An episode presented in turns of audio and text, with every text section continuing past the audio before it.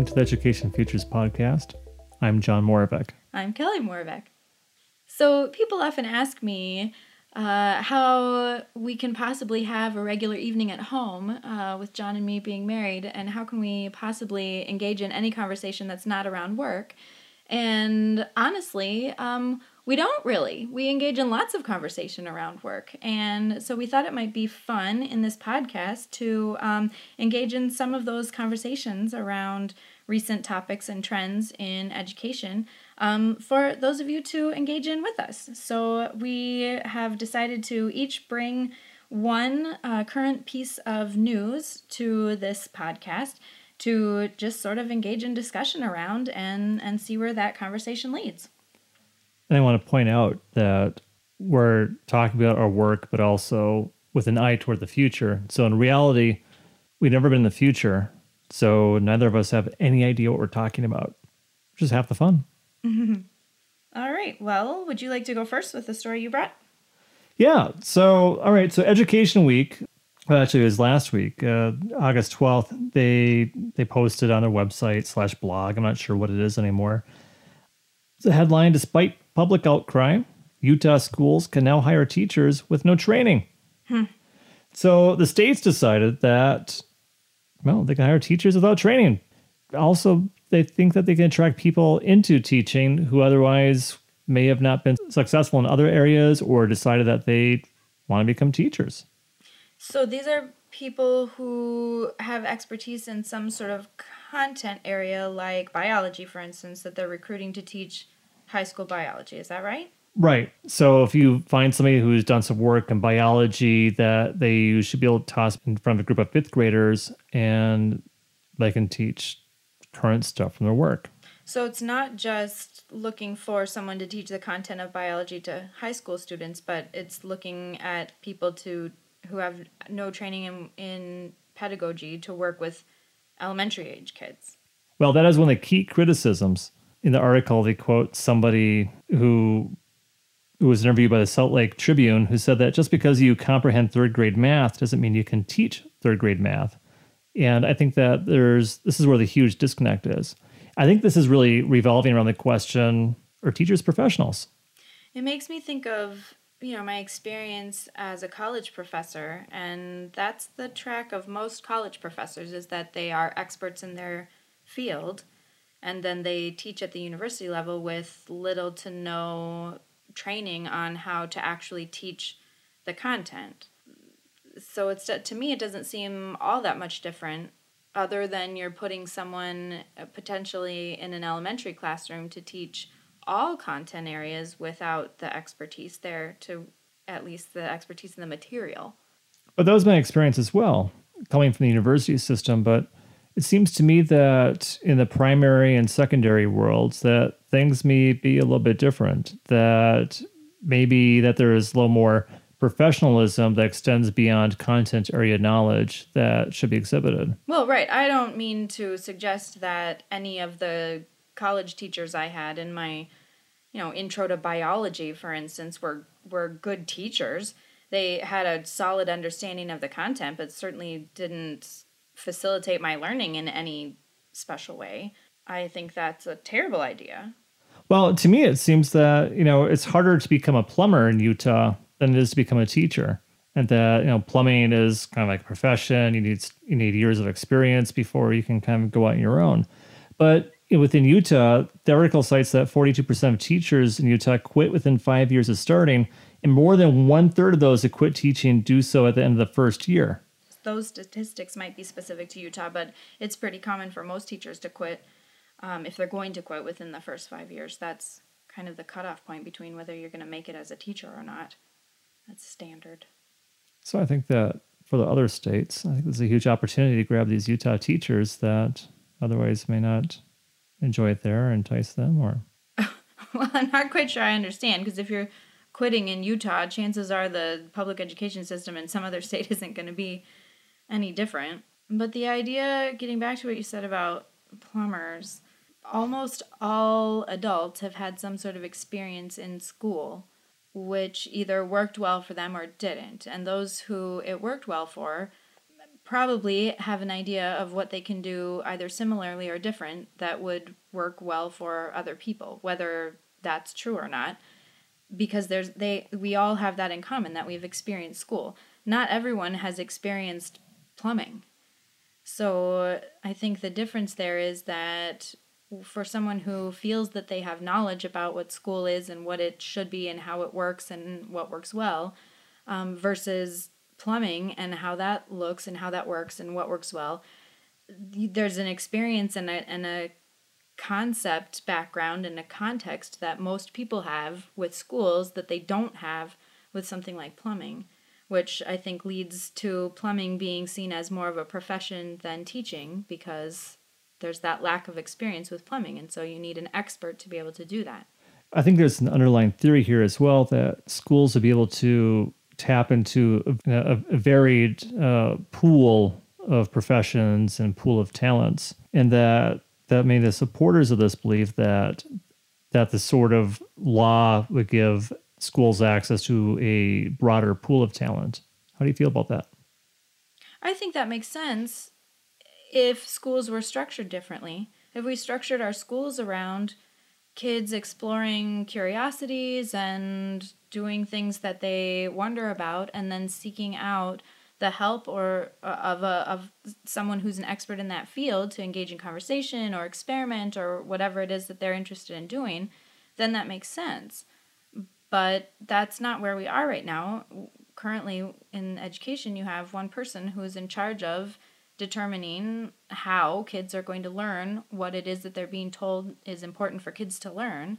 And you have to have knowledge of ways that kids learn to be able to operate in that kind of system. Okay, so you're, you're a licensed teacher. Mm-hmm. I'm not. Would you want to teach in Utah? Well, I wouldn't care because I'm already licensed and I know how to teach. That that law would only irritate me if I had someone next door to me who was doing the wrong things with kids and for kids um, because they weren't licensed. But someone like that isn't going to stay in the teaching profession very long. This is a short term fix. If, if you have trained teachers, teachers who are trained in how to work with kids that don't stay in the field for more than five years, there's no way that someone who's trained in biology who has never had any experience working with kids and doesn't know methods for teaching that's going to stay in any longer. It's a short term fix. So I guess we'll just have to see how this works out. I guess so. Okay, well, the story that I brought is from Florida. Um, and it is about the um, parents who are um, who, who have a lawsuit pending right now because um, they opted their third graders out of standardized tests. And as a result, um, these third graders are facing retention. They may not be promoted to fourth grade simply because they opted out of the tests. So, Florida has a law that says basically, in order to be promoted to fourth grade, students have to score level two or higher on their standardized English language arts assessment. And if they don't, then there has to be documented uh, reasons for what the deficiency is and what's happened and what's taken place to try to to mediate the, the deficiency. And it can be things as simple as you know report cards or you know students who have shown that they're working at honors level or things like that. But because these students didn't take the test at all they don't have any sort of score. And so florida is threatening to retain them in third grade and not allow them to pass on to fourth grade just because they opted out of the test. Holy cow. Wow. Yeah. So the lawsuit says that there are some students who are honors students who have always performed well who are top raters that are being threatened with retention who opted out of the test. And then the, there are also students who took the test, did poorly, but have all of those other documented sources for why they ought to be promoted, who will be promoted to fourth grade. I am going to guess this is under the theory that, well, we do not know if kids learn at all unless we test them, is the theory that this operates under. We don't know if kids have mastered third grade material unless if we test them. I mean, maybe that's part of it, but I feel like it's more to me, at least based on what I've been reading, and I got an article from the Washington Post, and then I pulled up the law from the you know Florida state government. Um, and then there's also a website that these parents have started that's the Opt Out Florida network that is, you know, kind of gives the the information about the what happened and what the lawsuit is. But it seems like, at least from the parents' perspective, that it's more um, of a punishment for opting kids out of tests. That the that the consequence for the action of opting their students out of the third grade test is that they don't they're not allowed to be promoted to fourth grade. So it's not so much about the assessment and about the results, it's about teaching the parents a lesson. So it's a lot to punish the parents mm-hmm. Uh, who otherwise may be giving kids or allowing kids authentic learning opportunities instead of taking a test, which is likely not quite as much of a learning opportunity. You know, I don't, I maybe, although as a public school teacher, students who opt out of tests when the whole school is basically on lockdown because testing is happening, there's no authentic learning happening for students who are opting out. There's not there's no one who's providing them with any sort of learning or teaching or anything else. It my guess is that they sat in a room by themselves and did some silent reading or worked on homework of other kinds rather than really engaging in any sort of learning opportunity as a result of opting out. It's not as if the opting out because they opted out they had extra time to, to explore something on their own. From an ethical standpoint, what should parents do in Florida? At this point, the the parents of the students who are not being promoted to fourth grade, I think this is good that they're filing the lawsuit that they're they're bringing this idea to light that this law is ridiculous that they have children who uh, have proven time and again that they are able to do third and then will be prepared to do fourth grade material, there's no reason why they should be retained for an extra year of third grade simply because they didn't take a test because they have no score for for the test. That doesn't make any sense. So it seems good that they're finding ways to bring bring it out publicly that they're, you know, doing something to at least reverse the decision and allow their children to go on to fourth grade. But as far as if you're asking me about what should they do as far as opting out, who cares? That's how I feel. We have school age children. I don't care if they take the test or not. The test doesn't mean anything to me. They're not doing anything worthwhile in school at that time anyway. Why not? And that's an interesting perspective for sure. You and I have been advocating that we need to measure what we value instead of valuing what we measure. And so this Florida law, it seems that it's very vague in allowing parents alternative means to do that. Do you have any perspectives as to what sort of alternative activities or uh, measurement uh, schemes that parents may want to get into to to meet that requirement? It doesn't have anything to do with parents proving that their child is a capable reader. It's about other things that the children have done at school to pr- prove that they're capable readers. So it's other you know, formative assessments that have been done with teachers, it's report cards, it's, you know, past school performance, just not all tied to that one standardized assessment. Well, I'm just uh, saying that because it seems uh, from what you just said, it sounds like that there are alternative means for for parents or teachers or others to submit in lieu of an exam evidence that a student meets certain competencies. Oh, it's not in lieu of the exam. It's in addition to the exam should a child score poorly on the exam. Yeah, in this country, we build prisons based off of third grade reading scores. So if we're holding kids back, that's kind of a big deal. Well, it's just making a different decision based on the same score. Right.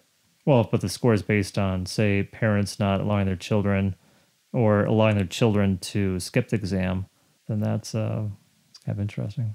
But uh, in all honesty, the kids whose parents are opting them out are not the kids that they're building prisons based on. You know, I'm shocked with this story, and I feel like I'm also not so shocked by it because it's Florida. Florida is weird. It's a it's a weird place, but I'm really shocked by it because this is one of the few times in modern American society that we're actually punishing the parents uh, or punishing the children by dropping them out or holding the children personally accountable at the third grade level for exams that are designed to measure school performance and at the smallest classroom performance. So this is a really big deal because it's not just high stakes testing, it's high stakes testing that severely targeting the children. And that's a really big deal. It's really sad. I don't think that law's been in place for for quite a while. I don't think that it's so much targeting. It's not really targeting anyone. It's just that there's no reason for these kids to be held back even though they didn't take the test because there are other ways for them to prove that they have mastered third grade material and should be promoted to fourth grade. I think the bigger issue around this is that the, the, the children are the ones who have to suffer the consequences for the parents' decision to opt them out. And there's no reason for that to happen. The state of Florida is choosing to force kids to suffer the consequences of the decisions of their parents. Well, and we I don't have the statistics in front of me or any research in front of me, but I think it's relatively well known that retention doesn't work and it's far more damaging to a child to be retained than it is beneficial. Right, and retention also increases early dropout mm-hmm. dropout rates as well as both students give up as well as parents. Mm-hmm. Very troubling. Yeah. So the last post on the parent website was on uh, August 12th, and there hasn't been any updates that I could find since then about the lawsuit, which was brought forward to a judge, and the judge uh, needed some time before uh, making the ruling. Um, so we'll just have to wait and see what what what unfolds in Florida.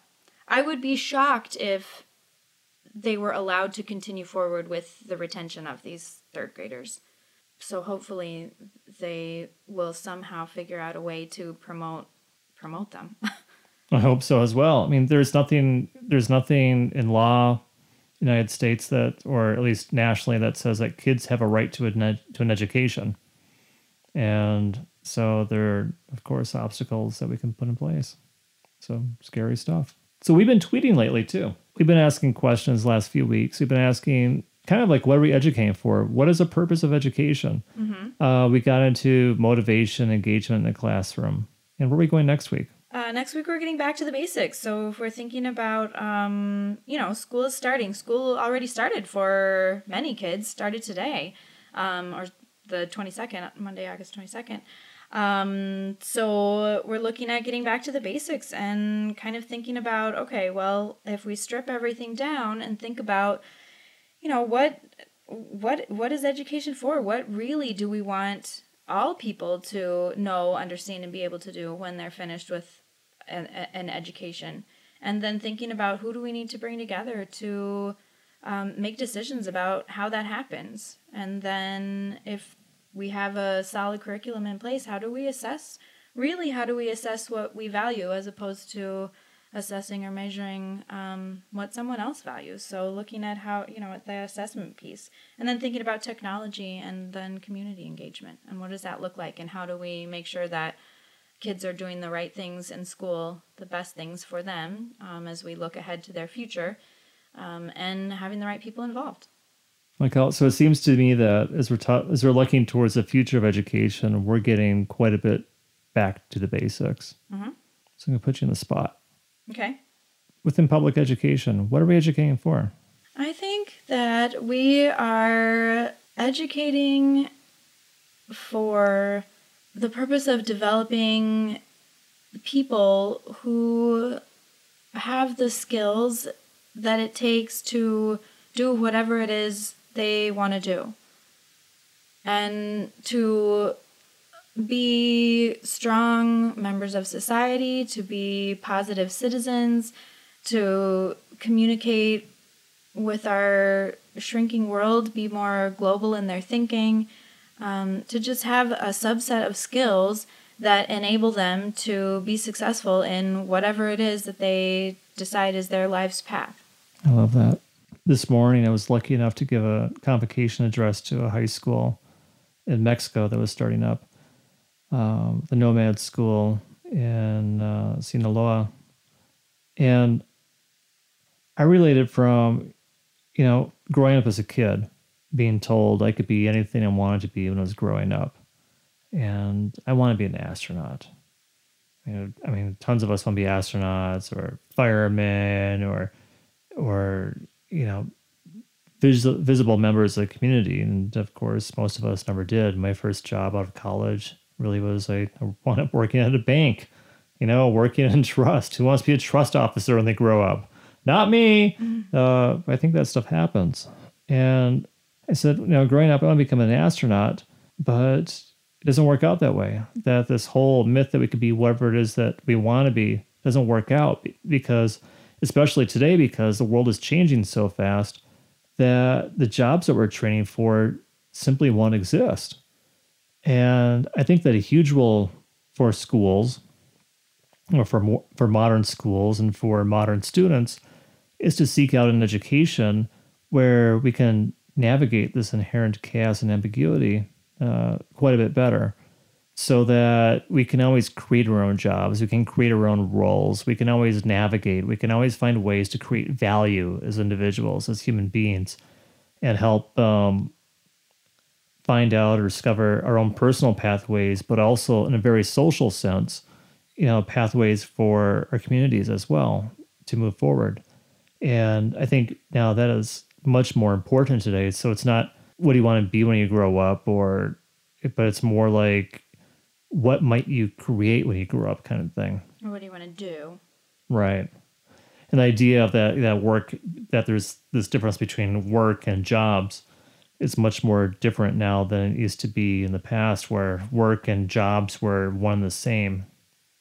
But work is something today that you know really belongs to each of us. It's a very personal thing. And jobs are these sort of gigs that we take on. We move from from role to role, organization to organization, and sort of this gig economy that we have when we move around nomadically. But the work is something that's very personal to us. You know, my work is now I'm really focused on education futures. There aren't many there aren't many education futurists out there, but I try to take on jobs that kind of help fit that and help fit that role quite a bit. So I think the purpose of education, I think, is to help there's still a bit of that. So, changing the topic a little bit, we have a book club. We do. Tell me about it a little bit. okay. Um, on the first Saturday of every month, we are engaging in a book club at 10 o'clock Central Time um, on Twitter. And this, the very first book club, will be using Ken Robinson's Creative Schools and it takes place September 3rd. And um, we're really looking forward to, you know, kind of reading together and uh, discussing the things that we found to be salient points or uh, disagreeable or ideas that we would really like to pursue a little bit further. Um, and what we're really hoping is that we can engage community members, business leaders, uh, people from around the world, people from the, around the United States, people from our region, um, friends, new friends, um, people that we're just connecting with uh, for the first time, but just really developing a good sort of fluid group of people that can come together and um, share in a discussion around the themes and topics that arise from each text uh, every month. So, again, the first month, September 3rd at 10 o'clock Central Time uh, on Twitter. We're doing Ken Robinson's Creative Schools. And then the following month, the first Saturday in October, we're looking at Finnish Lessons 2.0.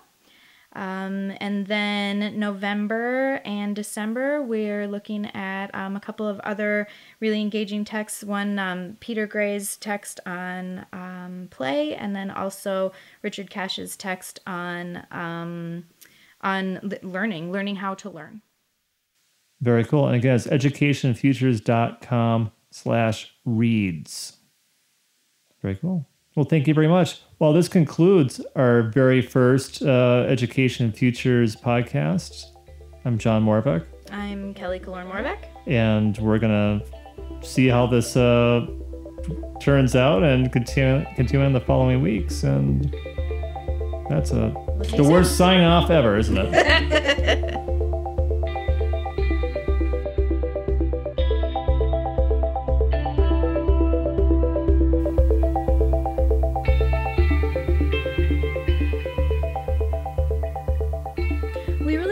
be uh, more of an interactive experience. We want to engage all of our listeners in the stories that we're sharing and the topics that we're discussing, and we can't really do that without your feedback and your input. So, John and I would like to invite you to email us with uh, topics for discussion, with themes, with stories that you have that you'd like us to share. Um, and we would be happy to read those and engage in some of that discussion sort of alongside you. Um, on our podcast in upcoming weeks. So, if you have an idea that you would like us to discuss, if you have a story you'd like us to share, feel free to email me at kelly at educationfutures.com.